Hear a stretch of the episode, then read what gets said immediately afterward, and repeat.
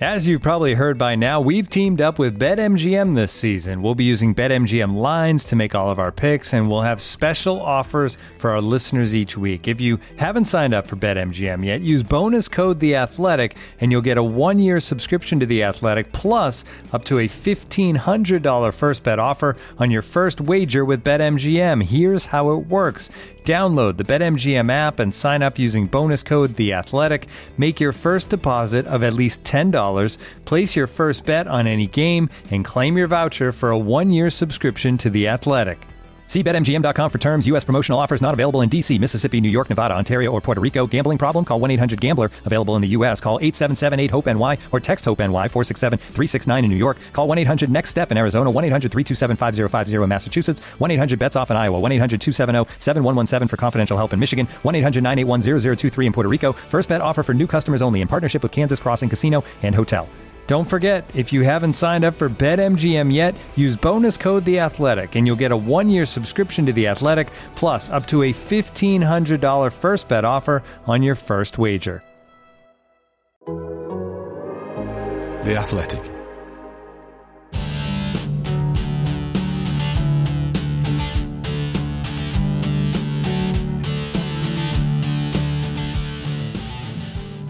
Hello and welcome to Pod on the Tyne, your go-to Newcastle United podcast brought to you by The Athletic. My name's Taylor Payne and coming up this week we're joined by a very special guest, former Newcastle United fullback Jose Enrique is on the show. We'll be talking about his time at Newcastle, what he's up to now and discussing how things are going at the club currently. Also, we'll be looking back at that incredible moment v Nottingham Forest in the Championship and talking a little bit about that absolutely mad game at the weekend against Southampton. But before all of that, let's introduce you to these two lovely young men, Mr. Chris Waugh and Mr. George Cork. And Chris, how are we doing? Are we all right? I'm a little bit confused when you say two young men. I mean, obviously, I'm a very young, strapping lad, but the other man you're, referring to is, is I believe he's on the he's on the list for uh, able to get his vaccine in one of the priority character, categories. What's so. that right? Wow. He's just. Is that right, George? Wow. Wow, indeed. Chris describing himself as strapping. That's interesting. I mean, this is very ageist. I'm not sure this is. Um, if I understood what any of you meant, I would. Um, I would probably be quite upset. But are you managing okay, George? Do you need us to go for some groceries for you? Anything? Are you okay? Thankfully, I've forgotten. I'll have forgotten this in 30 seconds' time, so it's absolutely oh, fine. I'm like a goldfish. Uh, so, lads, how's how's things going in the world? How are you doing, Chris? Have you been have you been doing much this week? Have you been writing about anything in particular? Well, by the time this comes out, I will have written about uh, Miguel Almiron, a particular focus on him and why he is sort of thriving in the position which many felt he should have played in for a long, long while, but also basically just in this new look, more offensive Newcastle and how he's the player who even Steve Bruce says has benefited most from it. So really analysing that, looking at at how really he's getting more touches high up the pitch, more passes high up the pitch, and how he's really orchestrating things for Newcastle United. And George, how about you? What you what have you been up to this week? Well, I have been writing about Newcastle United winning a game of football and actually nice. not being total dog shit. that's a weird feeling. Oh, that's not normal. It's astonishing. It's astonishing. I actually, I mean, I got to watch a game of football and got swept away in a game of football. Amazing. I can't think the last time that's happened. Honestly, I can't. I mean, they did pretty well against Everton. You know, it was a good performance, but the drama of the game against Southampton and then, you know, kind of coming through it, I, I, can safely say it's it's the first time I've been to a game live in lockdown and not wanting. To. It was an unbelievable uh, afternoon, wasn't it? I mean, obviously the the three points are the most important thing, but a nine man rear guard uh, display with you know t- losing the players that we lost and Fabian Schär with a horrible injury and stuff like that. Jeff Hendrick getting stupidly sent off. Um, what a ridiculous performance and what a ridiculous game, Chris. It was, yeah, and I mean, as as, as George said, he was actually in the stadium for this one, um, so I was I was watching it from home and just watch it on TV. It was just, a, I mean, first half that I thought Newcastle were excellent. Um, I will caveat that with Southampton were terrible, but I don't want to take anything away from Newcastle's performance because I don't think that that's fair to. I thought that Newcastle attacked with real fervour and vigour. You could see they were getting bodies forward. There was purpose to what they were trying to do. Allan Saint-Maximin being back made such a difference on the left hand side. Southampton looked petrified of him. Almiron, as I mentioned before, sort of pulling the strings. And then the, the, the new the new signing Joe Willock, 16 minutes in, first Newcastle player, quickest Newcastle player to have scored on the debut in, in, the Premier League in terms of 16 minutes in. Just bringing exactly what Newcastle have missed and that ability to get into the box to follow those moves. And and actually, in the analysis piece I'm doing with, with uh, about Almiron, it, looking at that goal is it's not just that Willock's in the box. Actually, Saint-Maximin's there, but Almiron's got it in the box, and so has Wilson. There's a lot of bodies getting forward. This is different to what we've seen from Newcastle, and that first 45 minutes was just so refreshing in that sense. Wonderful moment for Joe Willock. Uh, George, fantastic scoring on your home debut, 15 minutes in, and he could have had another one as well, couldn't he? Yeah, and it's it's it's a player in a position that Steve Bruce has been looking to fill really since he came to the club, but certainly, you know, certainly wanted to last summer and wasn't able to. And although it's very early days, he just brought that drive and dynamism to midfield, didn't he? And you know, getting forward, getting into wide positions as well, just bringing that sort of sense of energy to that part of the of the pitch, which they've just not had. But I mean, I, I know I joked at the start about it sort of being not dog shit, but I I also think in some ways that is that's such an important thing. I mean, I know that we all know that there are huge problems at the club, structural problems, you know, problems with the ownership, and plenty of people have problems with the manager. We know that, but to to actually be able to watch your team and get a sense of enjoyment out of it or feel something that's the way i framed it to feel something other than just emptiness inside i do think that's important it's not important in terms of answering any of those long term questions, but at least it means you can go and watch it and not just want to turn over and you feel part of something again.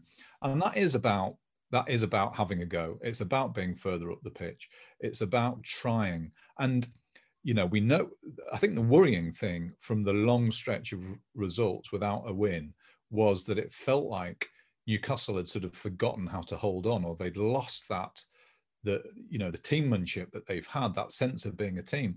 And really what they haven't had they haven't had anything to hold on to.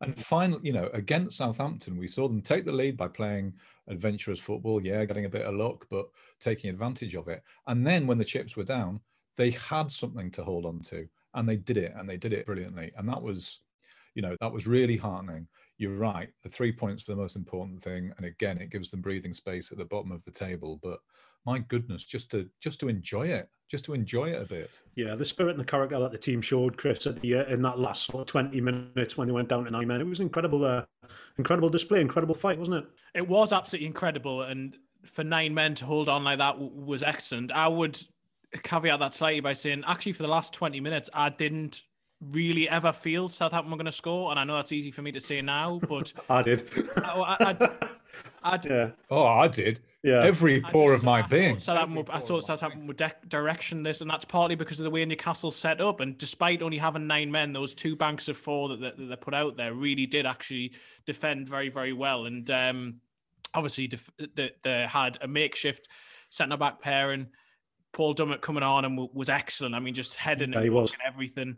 Uh, Isaac Hayden. Isaac Hayden was incredible. He was astonishing. One Isaac Hayden. There's only one he was Isaac Hayden. There was about 10 Isaac I, I, am I'm, I'm in the minority here, but I didn't think Isaac Hayden was quite as brilliant as other people did. I think he was good. And I know you played out position, but I'm, I'm just going to oh, ah, caveat by saying up, I think he was partly at fault for both goals. But anyway, he's still playing out of position, playing at centre back, did very well. And the whole, team the whole team did very well. Obviously, Emil Krafth came on and we haven't seen enough of him really. And he did well in those sort of circumstances. I think the game suited him, just being able to head things clear and, and, and be defensively sound. But even the likes of Joe Willock, who's just come in, second half of his of his first game as a Newcastle player, after exciting during the first half, he had to show the exact opposite side of his game yeah. and really work hard in mm. midfield. Mm. I thought everyone did, and then Almiron as well, uh, winning what could arguably be a red card as well for for um, Bednarek, I think was who fouled him late on when he managed to get through as well. It was Almiron who was still leading the charge going forward, and so yeah. I thought he he was excellent and really just he just was. that togetherness that showed and, an, ability to to see out what was a vital three points. I think it would have. It, even if they'd drawn, it would have felt like a defeat just because of how what's coming up next. And now, actually, I think Newcastle are just about there. The bottom three can't win games at the minute themselves, and to get that three points, I think psychologically was absolutely huge. George Chris just mentioned mentioned Miguel Almiron again there in the goals. Uh, and was he being deployed as a double pivot number 10 this week, George? I, I, I wasn't sure. Joe, I'm going to defer to you. Well, there was a couple of occasions when he did do a triple pivot and there was a double axle um, and the judges of which i was one did raise the number six to appreciate our our concern yeah i mean no it's he's he's um I mean, to think that like Chris is actually questioning my judgment of Isaac Couldn't let that go, could you? Double pivot last say, Why do we entertain this fool? Double bullshit. That's what I call it. But Alma, I mean, Almiron, he's been, he's been, it's been such a heartening thing in the last yeah, kind of few games to see him back at his best and look like a footballer again. Look, look like he knows where he's supposed to be and what he's supposed to be doing. And of course, you know, we said this last week he's in his rightful position. He's playing where he should play. And so, of course, he looks like a good footballer and he's up the pitch. So he's doing what he's supposed to do. Um, and, you know, he, he just he just plays with such a sense of joy as well. Um, that when he's on form like this, it's it's um, it's great to watch, and everybody everybody played their part. I mean, you know, the one thing I felt you were Chris saying that he didn't think he was never sort of scared. I was. I was terrified, and I think at I think at the moment, you know, you you know that Wilson's gone off. You see defenders dropping like flies, and so you think, oh my God, with the games they've coming got coming next, if they don't win today, if they hadn't won that game, I think it would have been, or it could have been really, really damaging. And then suddenly, you know, potentially without, you know, Wilson, but they actually showed for once they showed they could score goals without him and that again that's that's incredibly encouraging because you know we know how reliant they've been on him and how important he's been. I i just thought it was all set up for mm, southampton that, to win 4-3 i really did. But um by the end of the game i was standing up. We, we're right at the back. The press are now right right at the back of the stand and we're sort of in front of the executive boxes. So we don't have desks or anything like that. And I was just, you know, I was watching. I didn't have to write to a deadline right there and then. So I, by the end, I was just taking it in, standing. I was on my feet, sort of taking it in, chewing my nails. Oh, it would have been unreal. Like, if there'd been a crowd there as well. Oh my god! I know we always say that. Oh, slowly but surely edging towards some kind of safety, Chris. But there is injury worries now as well. Obviously, Javi Manquillo went off with what has been described as a very serious injury. Fabian Schär looks like he's going to be out for the rest of the season. Callum Wilson pulled up with a hamstring problem. Um, Newcastle are going to have to be careful over the next couple of weeks, aren't they? They've got, they've got some big games coming up. They have got some big games coming up, and that's why winning was so vital because it gives them that gap to the bottom three, and the pressure is now back on the bottom three to actually start winning games. And for, for so long, Fulham have been playing well but can't win at the moment. But though, in terms of those injuries, bizarre situation at right back where they've gone from having so many to now really Emil Krafth's the only one. Obviously, DeAndre Yedlin's just left. Um, Jacob Murphy, if he is going to play there, is really more of a right wing back than a right back. So if they're going to play with a four, Krafth is sort of the only out and out option unless you put Isaac Hayden there. But again, you're taking him out of midfield. And Isaac Hayden may have to play a centre back given the injuries they've got there. Although Ciaran Clark should be back next week because he was the it wasn't uh, injury for him. It was his, his partner had gone into labour. Federico Fernandez and Jamal Lascelles hopefully will be back soon as well. But then you're just looking at, across up at front in that position, and if it's not Callum Wilson, who is it going to be? And it was interesting that the one he turned to was Joelinton who we'd barely seen for weeks. And I think that part of the reason why that was is because it was a slightly withdrawn role on the right. It was an out and out striker position.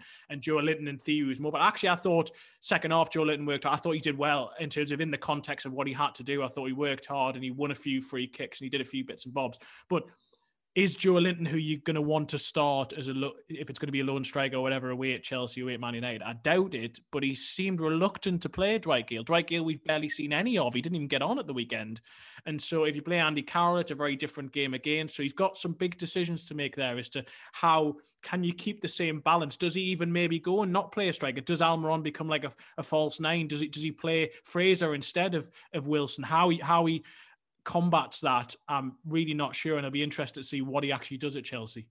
And also, he has sort of said there will be times when they'll have to go back to five at the back, or they'll choose to go five at the back. Now, whether he can in these circumstances, um, you know, is interesting. Whether he wants to, of course, is another matter. I mean, do you do you stick with what you've got when it's been so so positive, or you know, does he look at it as a game where it's time to sort of shut up shop and just try and eke out a point. I mean, I'd argue that's not been that's not been very successful recently. But that's that's part of the question he has to ask himself. Well, let's wait and see what happens here. We're gonna uh, we're gonna tie things up there. and We're gonna move on. George is gonna disappear. He's got to go and fix the drainage in the lower field. Uh, and myself and Chris are going to be back very soon uh, with a very special guest. And if you want to read any of the lads' uh, articles, you can right now on theathletic.com for a very special price. Uh, enjoy great analysis and in depth features from the very best football writers around, as well as all the ad free podcasts uh, for less than £1 a week. Just go to theathletic.com forward slash Newcastle pod to sign up and enjoy The Athletic throughout 2021. That's theathletic.com forward slash Newcastle pod.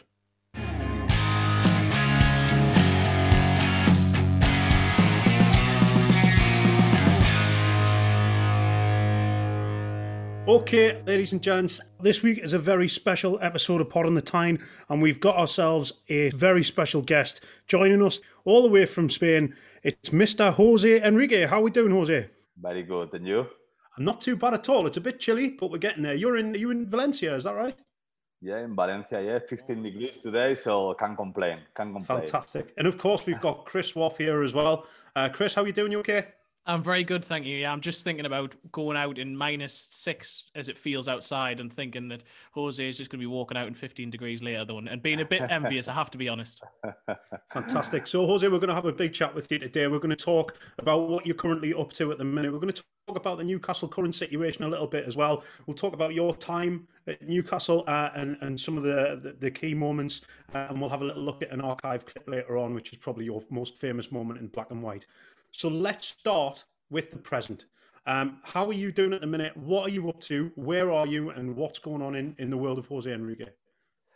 Well, at the moment, at home with all this COVID situation, like everyone, but but yeah, obviously with a lot of things in my mind. I obviously since I retired, I obviously been a football agent with my brother, and it's going really well. To be honest with you, this transfer window was a bit bad, I believe, for every single agent and player because obviously it's not been many transfers, it's been more loan players and things like that because obviously uh, teams are a bit slow on that, you know, with the you know with the economy because of the COVID. But then I had a project in mind for a while now. Um, that is actually about fitness. Uh, I, I opened a company with with a fitness coach called Steve Butler, and and it's about it's something that I really really wanted to do always because I always been if you want to call it a, a fitness freak a bit because I, I, I love to be I always even when I used to play I used to obviously as a player you are fit anyway but I always take it a little bit a step forward you know I always mm. like it to be really really really strong it, it was something that apart from I believe it benefit in my game. At the same time, it was something that I really love to, you know, yeah. look well and feel happy with the way I look, you know. So obviously, uh, as well, after I retire and and obviously I had the brain tumor and everything like that, I suffer a lot with mental health issues as well. Yeah. So obviously, I have everything you could imagine. Uh, you know, with panic attacks, anxiety. Uh, I have a lot of fights. You know, in mm. some low moments even don't want even to exist anymore because it's what it is mental health when affects you really strong and all the students is obviously i'm happy than ever now don't get me wrong uh, i'm stronger than ever now i got through all, all of this shit really if you want to call it that way um, but now we I, I believe i want to help other people with it uh, not just physically, uh, mentally wise with it as yeah. well. And that's why it's Amplify Coaching Online uh, just coming to the scene now. We opened actually last Monday, so a week ago, well, eight days ago. Um, we opened this. It's growing little by little maybe I cannot tell you, but maybe some big people are maybe involved in on it. We'll see. Oh, okay. Uh, we're talking about clubs here. We'll see if it happens. Fantastic. Um, it will be good uh, because we can reach more people, and that's the that's what I wanted to do. You know, that is something that I'm really really happy to do. Don't get me wrong. Obviously, uh, being a football agent is my main job, and I love it. You know, but. Yeah. This is something personal as well. It's something that I wanted to do to, to try to reach as many people as possible for the lowest price possible. And that's what we're doing. We're doing 20 sessions a, a month, live, all of them, uh, for 20 euros a month. So actually, it's one euro per class. So, and, Fantastic. so it's incredible. And you have me on the live. You can we do Q and A after the session. Right. And the fitness coach as well. That for any private fitness coach live session right now, where you can pay 30, 40 pounds per Yeah, yeah. session, you know. So, and we are doing it actually for one euro per session. That obviously doesn't matter if you come to the 20 or you come to 15, always is going Mm-hmm. to be 20 euros. But it's meal plans included. Where then we have a Telegram group included as well. That Sounds everyone we feel like a community in there and then we have pre-recorded all the sessions as well in the on the website as well. So if someone want to the pre-recorded session after it as well.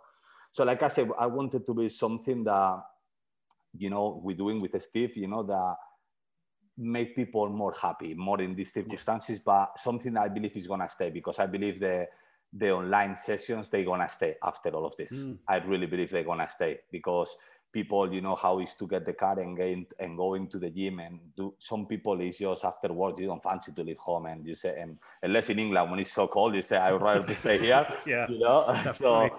so you say well I, I can put the zoom session and, and just do it and in 20 minutes half an hour maximum you are done and and actually with that and eating well is more than enough to to feel great with yourself you know so Yeah. that's the target you know put a, a good price out there that is reachable for every single person Fantastic. and everyone can join something that I believe no one is doing as well. I didn't mention that at the same time what we're doing is Steve, Steve Butler, that is the fitness coach.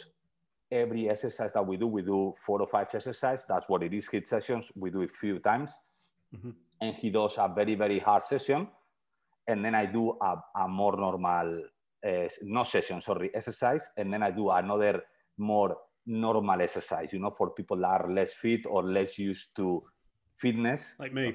like maybe your case, Taylor. I, didn't- I didn't want to.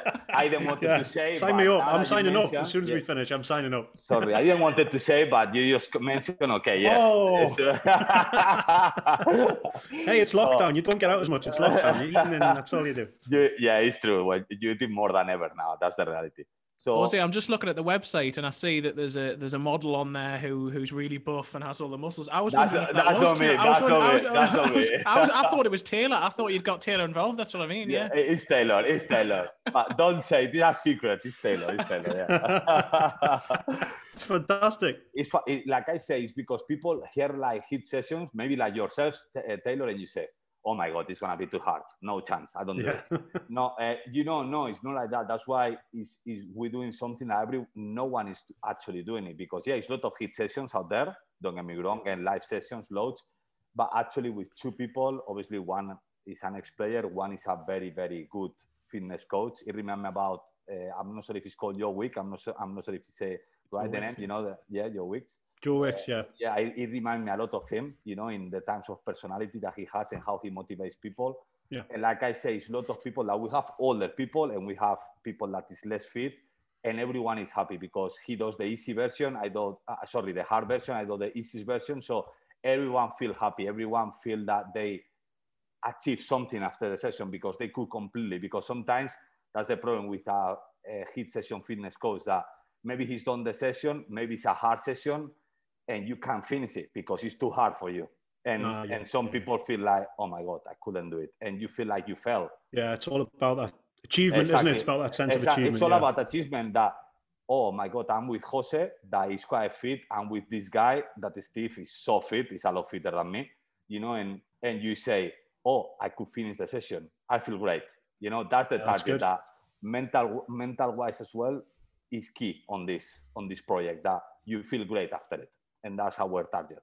Fantastic. It sounds like a wonderful idea, and obviously taking advantage of all the technology and stuff that's available now, and and reaching uh, people who are who are at home. And I think everybody's staying at home at the minute, aren't they? And, and doing this sort of thing. So something like that sounds fantastic. And obviously, uh, the, what was the website again, Jose? Amplify coaching uh, coachingonline.com. Yeah. AmplifiedCoachingOnline.com. Check it out. Sounds fantastic. This episode is brought to you by Michelob Ultra, the official beer sponsor of the NBA. Want to get closer to the game than ever before? Michelob Ultra Courtside is giving fans the chance to win exclusive NBA prizes and experiences like official gear, courtside seats to an NBA game, and more. Head over to michelobultra.com slash courtside to learn more. Looking for an assist with your credit card but can't get a hold of anyone? Luckily, with 24 7 US based live customer service from Discover, everyone has the option to talk to a real person anytime, day or night. Yep, you heard that right. You can talk to a real human in customer service at any time. Sounds like a real game changer if you ask us. Make the right call and get the service you deserve with Discover. Limitations apply. See terms at discover.com/slash credit card. So let, let's talk a little bit about Newcastle currently. Um, have you se- have you been watching any of the games? Have you been keeping up with the team and how they're doing at the minute? And Yeah. well, like all of you, I, I'm not obviously I'm not very happy for a while. I believe you know. Obviously, Yeah. since I left the club, it's been a lot of up and downs with the with the team. That's the reality. Obviously, they got relegated again. They promote again with Rafa, and it's always been up and downs under Mark Ashley. You know that, like I always say, I have nothing against him. The opposite for me, always treat me well when I was at the club. But the reality, obviously, I really believe Newcastle is not where they deserve to be. Obviously, Newcastle is not at least is telling you someone that joins the club and, and I could see from inside out, you know, how, how good club it is, you know, the stadium, the fans, you know, inside the club, the people that work for is um, is beautiful, you know, the club, the city, even if it's really cold in there, it doesn't matter. It's beautiful and the people make you feel warm, you know, in there. So it's very, very nice place to, to play. It's a, it's a place that I would recommend to any player that Newcastle want that to go and play because it's a fantastic place to be. And it's very sad to see that you are fighting all the time for a relegation battle. That's the reality. And it's sad to see to see that, yeah, last game they won against Southampton. They play a good game, uh, you know, but, but, Yeah, but crazy game. crazy game. It- it- but nice to see, obviously, because it's goals, but uh, uh, frustrating at the times as well. Yeah. But at the same time, as well, like I said, it's not where they des- deserve to be. They deserve to be. I know a top 16 at the moment is difficult in the Premier League because obviously Everton they got owners that they can spend a lot of money. Manchester City been for a while there. Chelsea, Tottenham. I know it's difficult, but at least in the top eight, top 10, it- Newcastle should be a top 10 team in the in the Premier League. Yes or yes. I mean, Jose, in terms of the the current sort of left backs at Newcastle, obviously Paul Dummett was was a young lad when when you were there and has sort of come through in the meantime. And Jamal Lewis was was wanted by your other former club, Liverpool, during the summer and is coming. Can you just tell us a little bit as, as a left back, looking at those two players, how you think they are as players and what you like or think they can improve on the two of them? Well, well, Paul Dummett is a bit older, but obviously um, the other one is, is a lot younger player. I still believe it's still long way. I know he sounds for Liverpool as well. I know that. I'm not sure if Liverpool was inter- really interested on him in terms because you know how it is the newspapers and, and they put everything out there and you don't really know if it's true. It's a good project. It's a, it's a player that you can see has a potential to do really well there. I still believe it's still to get used to. And it's ve- for Newcastle, it's very difficult to play at the moment because it's a very defensive team. And, and if you are not a very good defensive, maybe defender, is not that good. And I believe he has a lot of talent to go forward as well. And obviously, at the moment, is not maybe the best way Newcastle is playing for his style, maybe if you want to call it. But he has potential. Definitely, he has potential. He's still young. He still have a lot to prove, but he has potential. Yeah, definitely. And Paul obviously has been there for a long time. So I think Paul's Paul's definitely the more defensive of the two players, isn't he? And he's Yeah. he's very steady and he knows exactly where he's meant to be at all times and stuff like that. And he's a great tackler of the ball as well. He gets stuck in, doesn't he, Paul? Dummett? He's, he's a good old-fashioned English left back. exactly, yeah. And, and it's more maybe the style of Newcastle is playing right now. Maybe it's the one who's suitable more for the place. That's the reality at the end. It's more defensive. It's more like you say, more English uh, or left back. You know, tackly and and try to be always in in top of the winger. You know, and everything. I like this. I like left backs with that intensity and defenders with that intensity. You know. I like obviously like you know like I used to be myself going forward and enjoy because that's when you enjoy the most. You don't enjoy as much as defending, but I used to enjoy defending. Don't me wrong, but obviously going forward is what I enjoy the most. But actually, the way Newcastle playing, I believe Paul maybe is more the way Newcastle is playing right now. But Jawal have a very very big potential to to obviously the team keep improving and obviously they go obviously better in terms of possession and playing. I believe he has a good potential to do well as well. And one of the few players who's uh, there now who was there when you were there, although obviously you weren't particularly happy we left, was, was, was Andy Carroll. I mean, can you just tell us about what Andy was like during the time that, you- that you played with him? Because at that stage, he was one of the best strikers in England, wasn't he? Yeah, I believe that's what people sometimes don't understand. Andy is, is a very good friend of mine, very nice guy. The only problem of Andy, uh, like it happens to a lot of footballers, he, he, I remember when he left to Liverpool, he was he played six months in the Premier League, if I'm not wrong. It was his experience, no more than that. They paid a lot of money for him. He moved he moved from from this type of Newcastle that we used to play for him, actually crosses for him and play for him. You go to a massive club that you have a lot of players in front of you and they're not gonna play for you. You have to play for the team, actually. So it's different style of play completely. And I believe as well, like we all know, he obviously with that uh, he was really young. Obviously, then choose the, maybe the best life for him in that moment. He got in a lot of trouble, and I believe that affect all his career with injuries as well. Uh, and that was the unlucky because for me, Andy Carroll in his best moment, he was unplayable in the air. In the air, I never seen anyone like him. I never. In, in doesn't matter.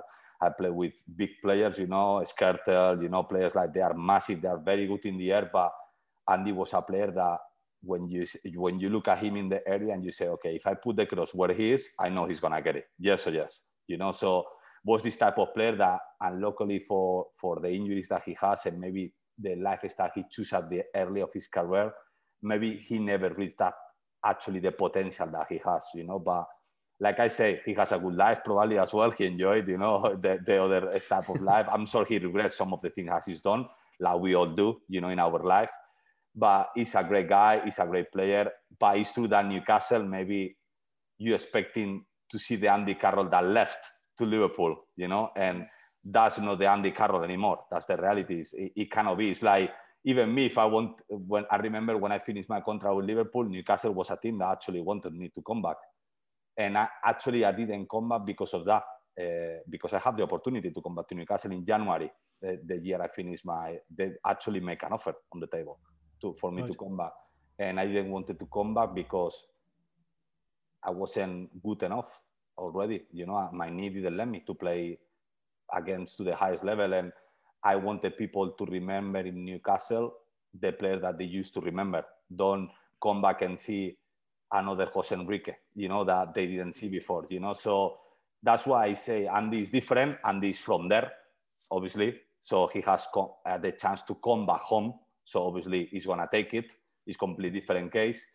And I believe he can still give something to the team that they don't have, you know, if you play for him. But it's true that he's not the Andy Carroll, Andy Carroll when he was 20 years old. Of course, it's not. It's normal.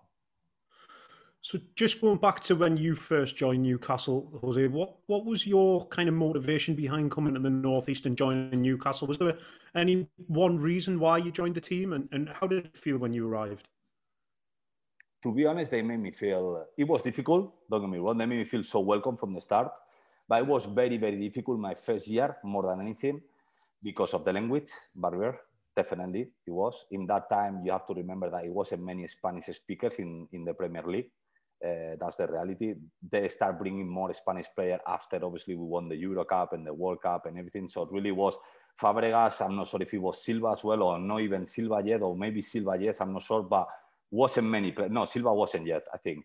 So it wasn't many Spanish players really in La Liga. Maybe Arteta, it was, I believe, as well, but not many. You know, so it, I arrived there was Luque in the team, so that actually helped me a lot in the first two weeks there. But obviously, Luque left, and I and I'm a player that well, I used to be a player that I love the dressing room and the banter and all of that. And they used to have it with me anyway. Listen, they were great with me, Viduka, Joey Barton. That has so many players that have so much love, even without even understanding each other too much at the start. we make it to understand each other, you know. So and they made the effort to, for me to get involved with them.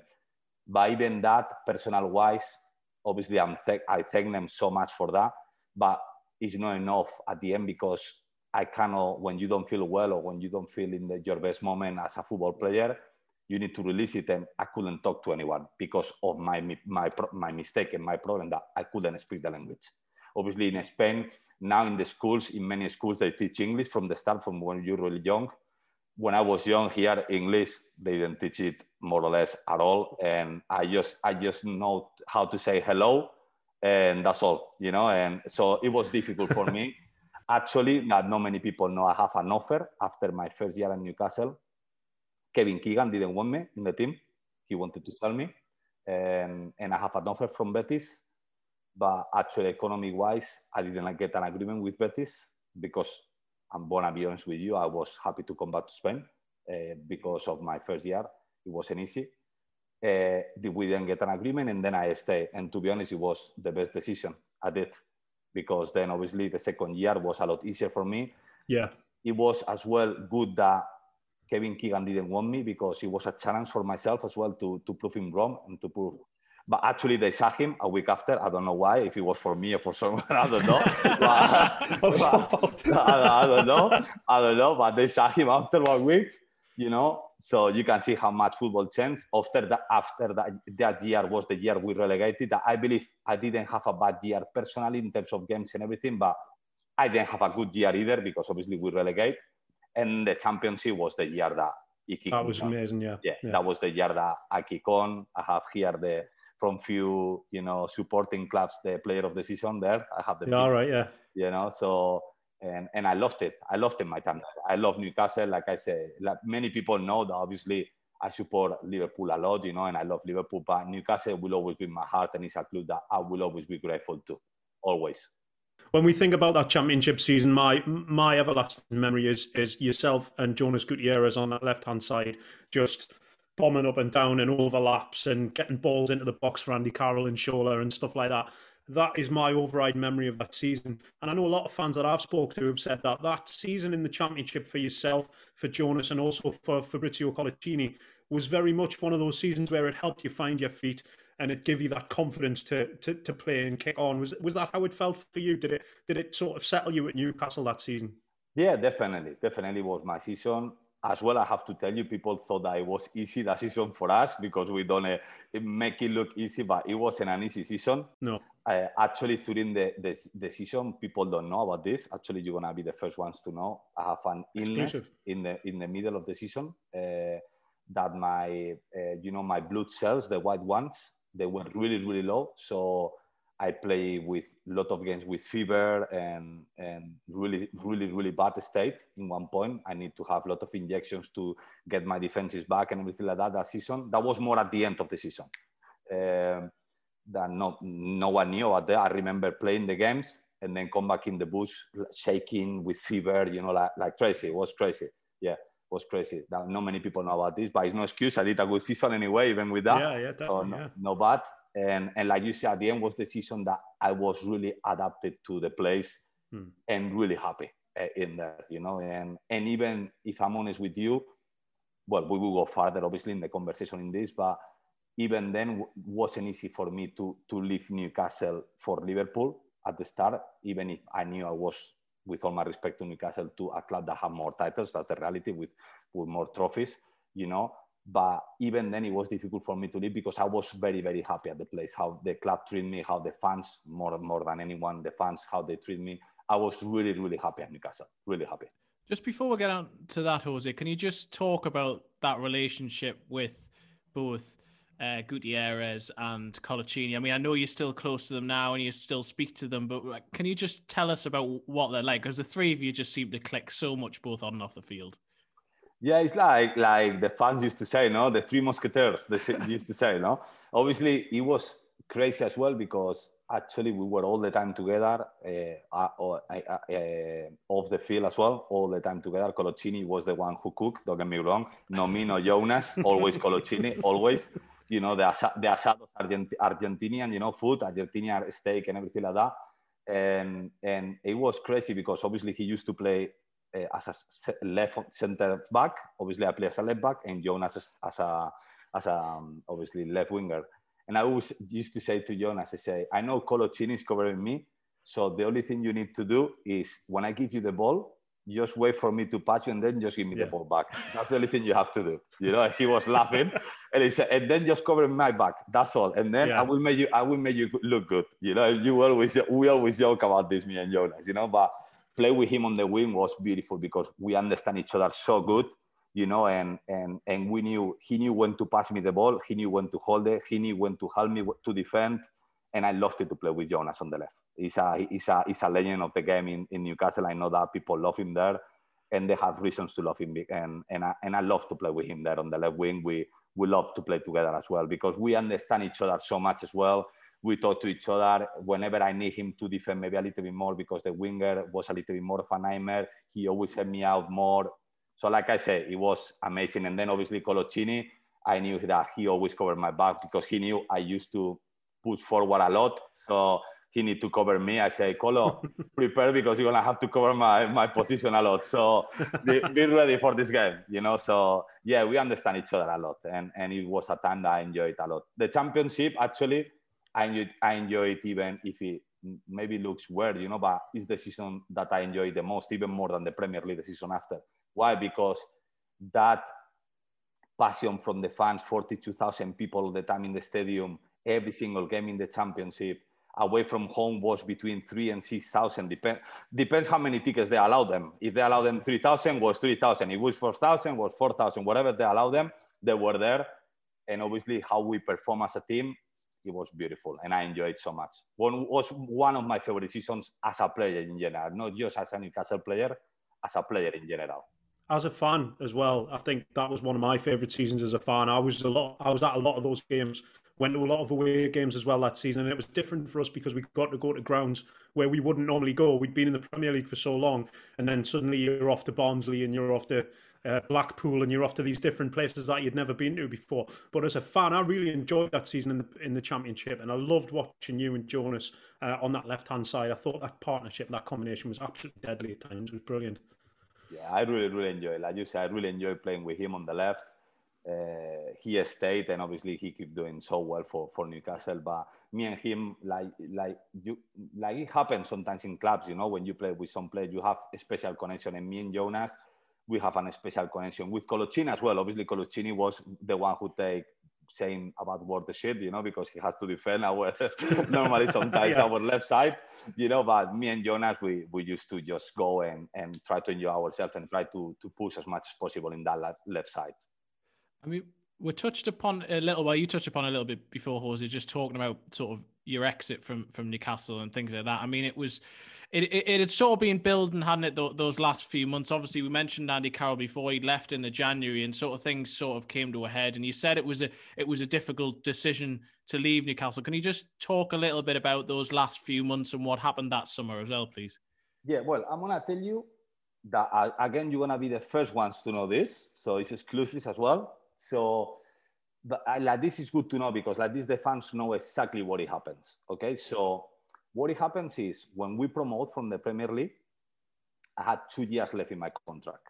Okay, so we promote. My brother my, uh, was my agent, and we went to the club, and we asked for to obviously for to renew what they thinking to maybe renew my contract to give me more years to stay at the club.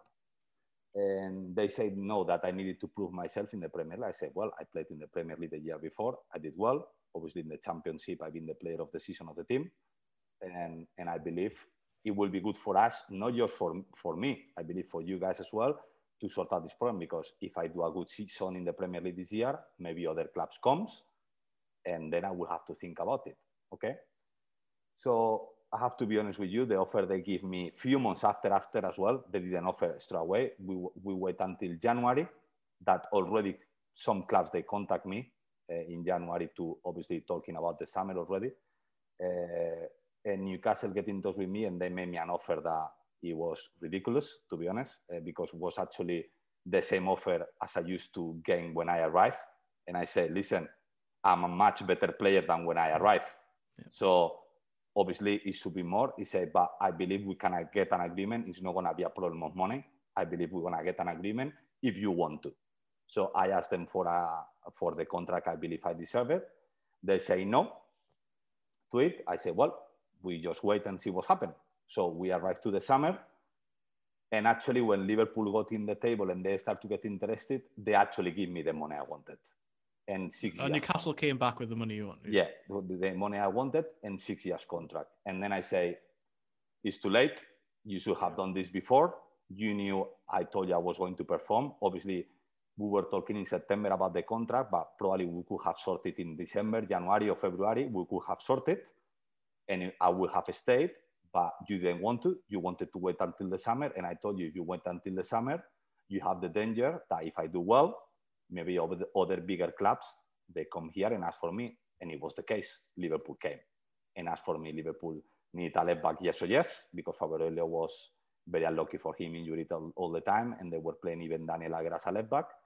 And Liverpool came and, and they give me the offer, Newcastle, that, that I wanted, six years contract. But I say, I'm sorry, but if you wanted me, you should have shown me that before. Uh, and now I have a team that is a massive team. They spend a lot of money in players. I believe the project is, is incredible. And it's a club that they have five Champions League, so I cannot say no to them. So I'm gonna I'm gonna go to Liverpool, and that's why I left. So actually, I could have still been a Newcastle player if actually they react quicker. But it didn't meant to be. I went to Liverpool and I was really happy there. So it meant to to happen, you know. But they tried at the end. Yeah, they did try it at the end, but I believe they didn't try it enough when they should have tried to for me to stay. That's the reality. So it's something you see that you know that no no one knew before. No, really. well that's that's, I mean, that's that's great context, and I mean, as you said, that you you weren't actually looking to leave, and obviously you'd seen other players leave as well. Though, and I obviously there's there's the there's the there's the tweet which you knew I was going to bring up at some stage at the time, yeah. and it's yeah, sort of yeah. all all all of your frustrations came through. But it's interesting to hear that that wasn't that that was a ma- sound of a, of a, man frustrated because he'd actually wanted to stay. Well, it wasn't. It wasn't a case of you were tweeting that and then leaving. Actually, you'd been trying to stay. That is interesting to hear. If in February January, February, March, then we have got the agreement because the money I was asking, because I know what the players were earning in the in the team. So that's what you have to realize. And at the end, I wanted to be one of not the highest because I, am not a striker, so I don't have to be the highest. The highest is the striker. It's always like this. It's any team, you know. But obviously, I believe I was one of the most important players in the team in that moment. So I believe I deserved a good contract, at least to improve a little bit what I had before and they say it wasn't I, I need to show more. So i say we are in january february i'm having a good season. If you wait it's up to you. And they say no we wait. We wait in the summer and see. And that's what happened. But actually yeah it's true that if they offer me the, the, the what they offer me at the end in february march i'll probably sign the contract. 100% i will have signed the contract yeah. I know, I know there's something Taylor wants to, to ask you about about return to St James as well, which again yeah. you probably knew about as well. So go on, Taylor. This episode is supported by Season 3 of FX's Welcome to Wrexham. Celebrity owners Rob McElhenney and Ryan Reynolds' small town Welsh football club has finally been promoted into League Two after 15 seasons in the National League. Dedicated staff and supporters celebrate the city's return to glory while bracing for the newfound challenges that come with being in a higher division. Will Wrexham AFC stand up to the challenges and rise again into League One? FX is Welcome to Wrexham. Catch all new episodes Thursdays on FX. Stream on Hulu.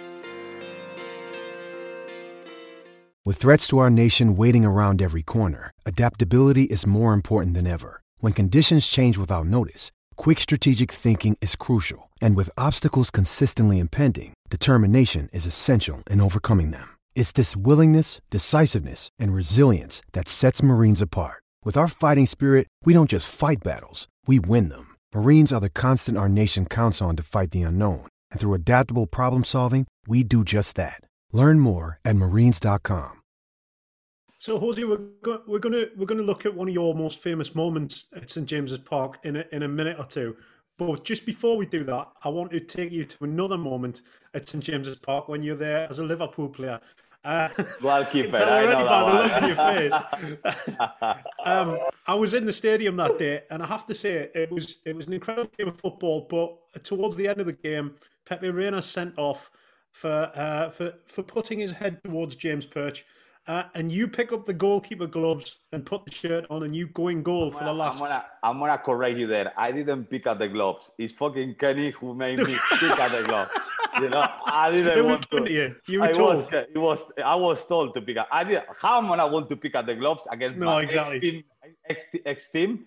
The first time I'm back at. James's Park, to be honest, it felt weird because it does because it's a club that I, I, I, used to play for and I love, you know. So it was very weird to play there as a as a, obviously a way player, and all that you put me a goalkeeper. So you know, and then as well, I remember I said I left because the team is not gonna finish in top six, and actually you were in the fifth position and Yeah, we were in the right, seven yeah. or something like that.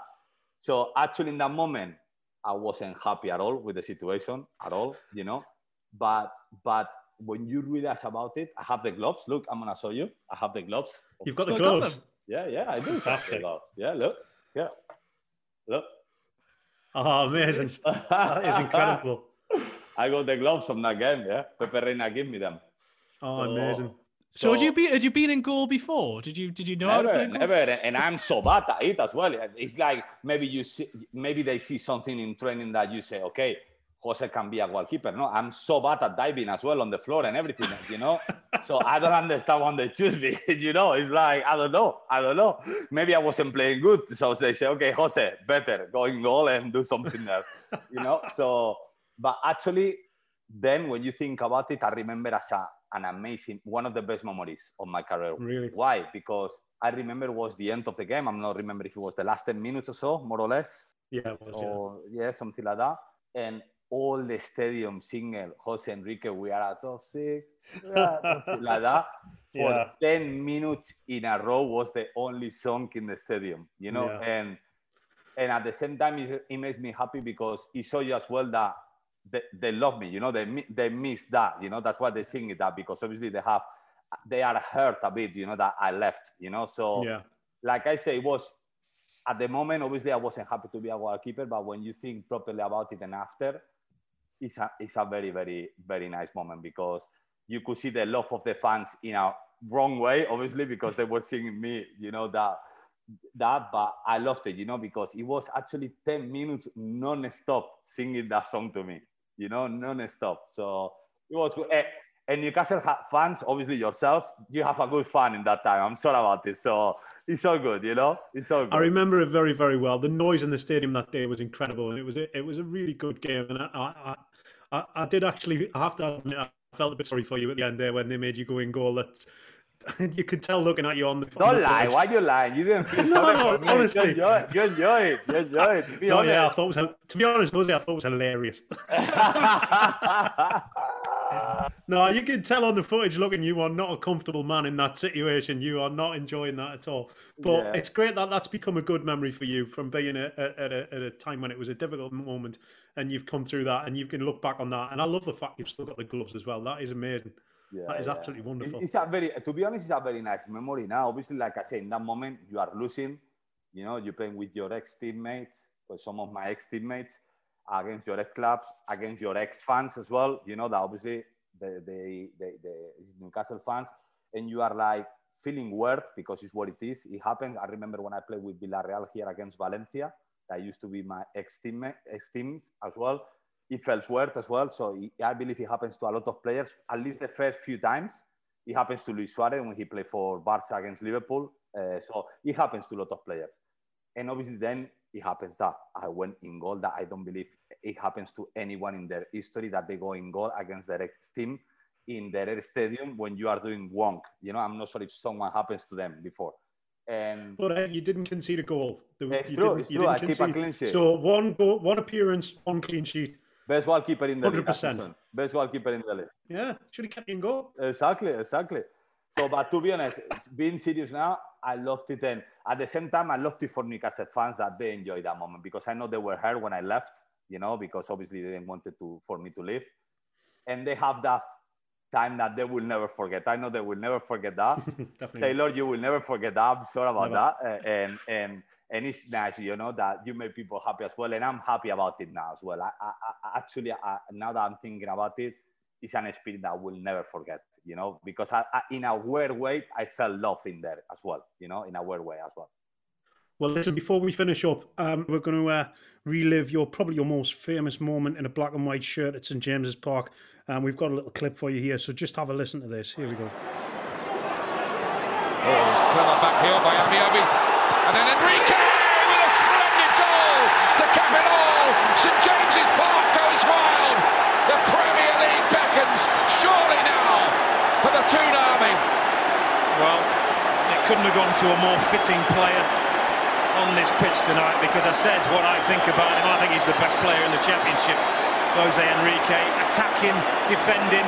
The fella can do the lot, but never, ever in your wildest dream would you say a composed goal scorer. it's true that it's true. I have to agree. I I've never been a goal scorer. I have to agree with that. that is absolutely amazing. What a moment! That must have felt incredible for you. I still feel incredible when I seen it. You know, like it, it's beautiful. You know, it's, it's at the end life is about memories. You know, at the end is something that you you when you grow is, is what you take. You know, because obviously daily basis is so many things that you don't remember, but things like that is, is stay with you for life. And yeah, and and it's and it's beautiful. You know, I remember like I remember, you have to be honest with you. I shoot with my right foot, and I thought whatever the ball goes, it goes. You know? because I say I'm shooting and trying to score, you know. And then it was goal, and I go, I went crazy. To be honest, I nearly died that day when they jumped all in my in top of me. you know, I nearly died. And, jo- and Jonas was very bad person that day, and he started putting grass in my mouth while I was on the floor. you know, and I say, Jonas, I cannot breathe, and he thought I was joking you know? And I say, Jonah, seriously, I can't breathe. I have fucking 10 people in top of me.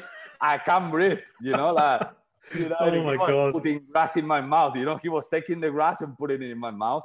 But obviously, it was such a beautiful moment, one of the best moments of my career, not just as a Newcastle player, as a player. I loved it. My brother is, is so annoying with the with the video. He said, uh, you know what the commentary guy say he, he he actually does quite well my brother you know? Best player in the championship you know? It's such a rick at this and he does that my brother to me and i laugh Fantastic. i cry because because he does so well as well my brother does so well the accent. So so it's a it's a it's a beautiful memory very very beautiful memory and and obviously after i scored that the the, the fans they start singing my name so much as well it make us that already finish in the first position promote, you know, the promote to the championship. So obviously, to be honest, I wasn't playing my best game. I, I don't know why the commentary guy was saying that, but was, maybe the other games you can say I was the best player, but in that game it wasn't my best game, to be honest. But actually, I scored the goal, and and and and it was like I said, beautiful, beautiful, beautiful moment. I, I cannot one to ten is is a 10, 100 percent. Is you cannot be more happy than that in that moment. In terms of context as well, Jose, I mean, you mentioned it there. That that felt like almost the moment that really confirmed that you were certainly going to be champion, certainly going to go up because it had been that long season. You said it had been a hard season, and Nottingham Forest had been the team who were trying to get it that top two, hadn't they? Exactly. And it just felt when you scored that goal, it was the outpouring of emotion from everything. Is that what you felt there with those celebrations, and as you say, with the fans at that moment as well? Yeah, exactly. It was like, okay, finally it's over. We got what we wanted to get, that is to promote to the Premier League. So after a very, very disappointed year that the fans they didn't deserve, because we have a team to not relegate. That's the reality. If you talk about the players that we had when we relegate, it's crazy that we relegate. And obviously, imagine how disappointed the fans are. And I always remember as well that it's good to mention this as well against Aston Villa. I remember like it was yesterday. It was an own goal from Damien Duff and, and, and the fans, there were 3,000 or 4,000 fans. I don't remember how many away fans, and just needed a draw to stay in the Premier League, actually. Mm. And, and, and how much the fans, they clap us and try to motivate us after the game when we lost, it was incredible.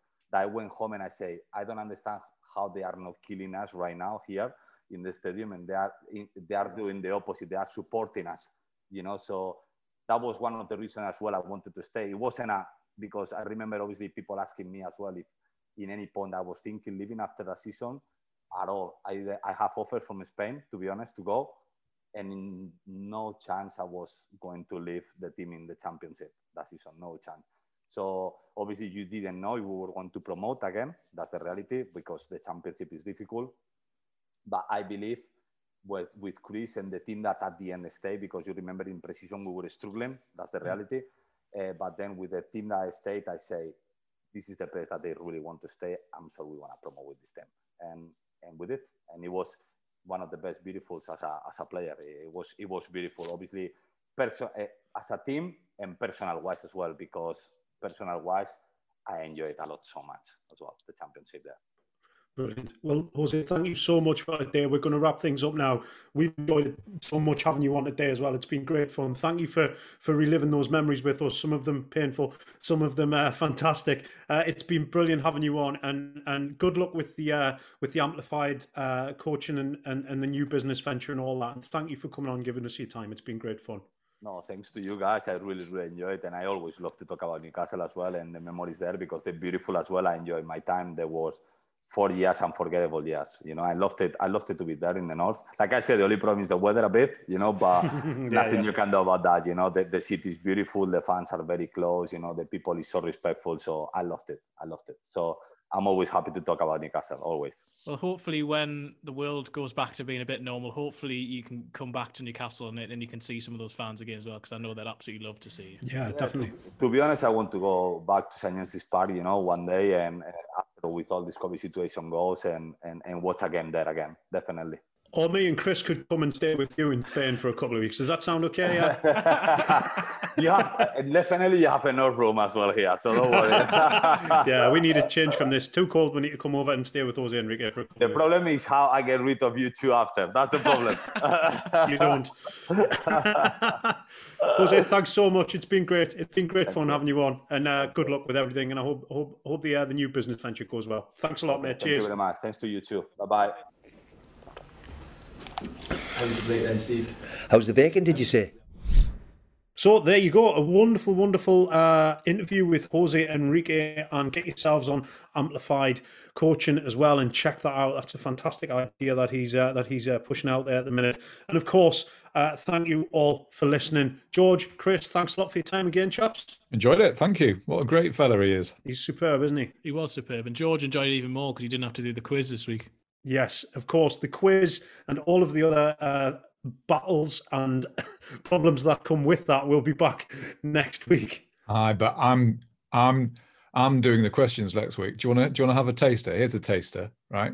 In 1996, Newcastle United came close to winning the Premier League title very famously. What is the square root of 1996?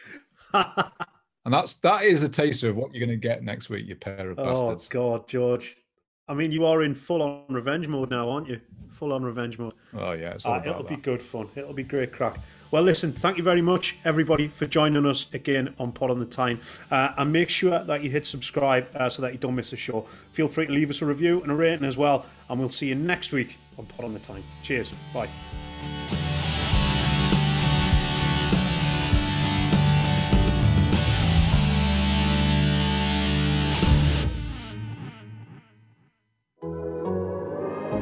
The Athletic.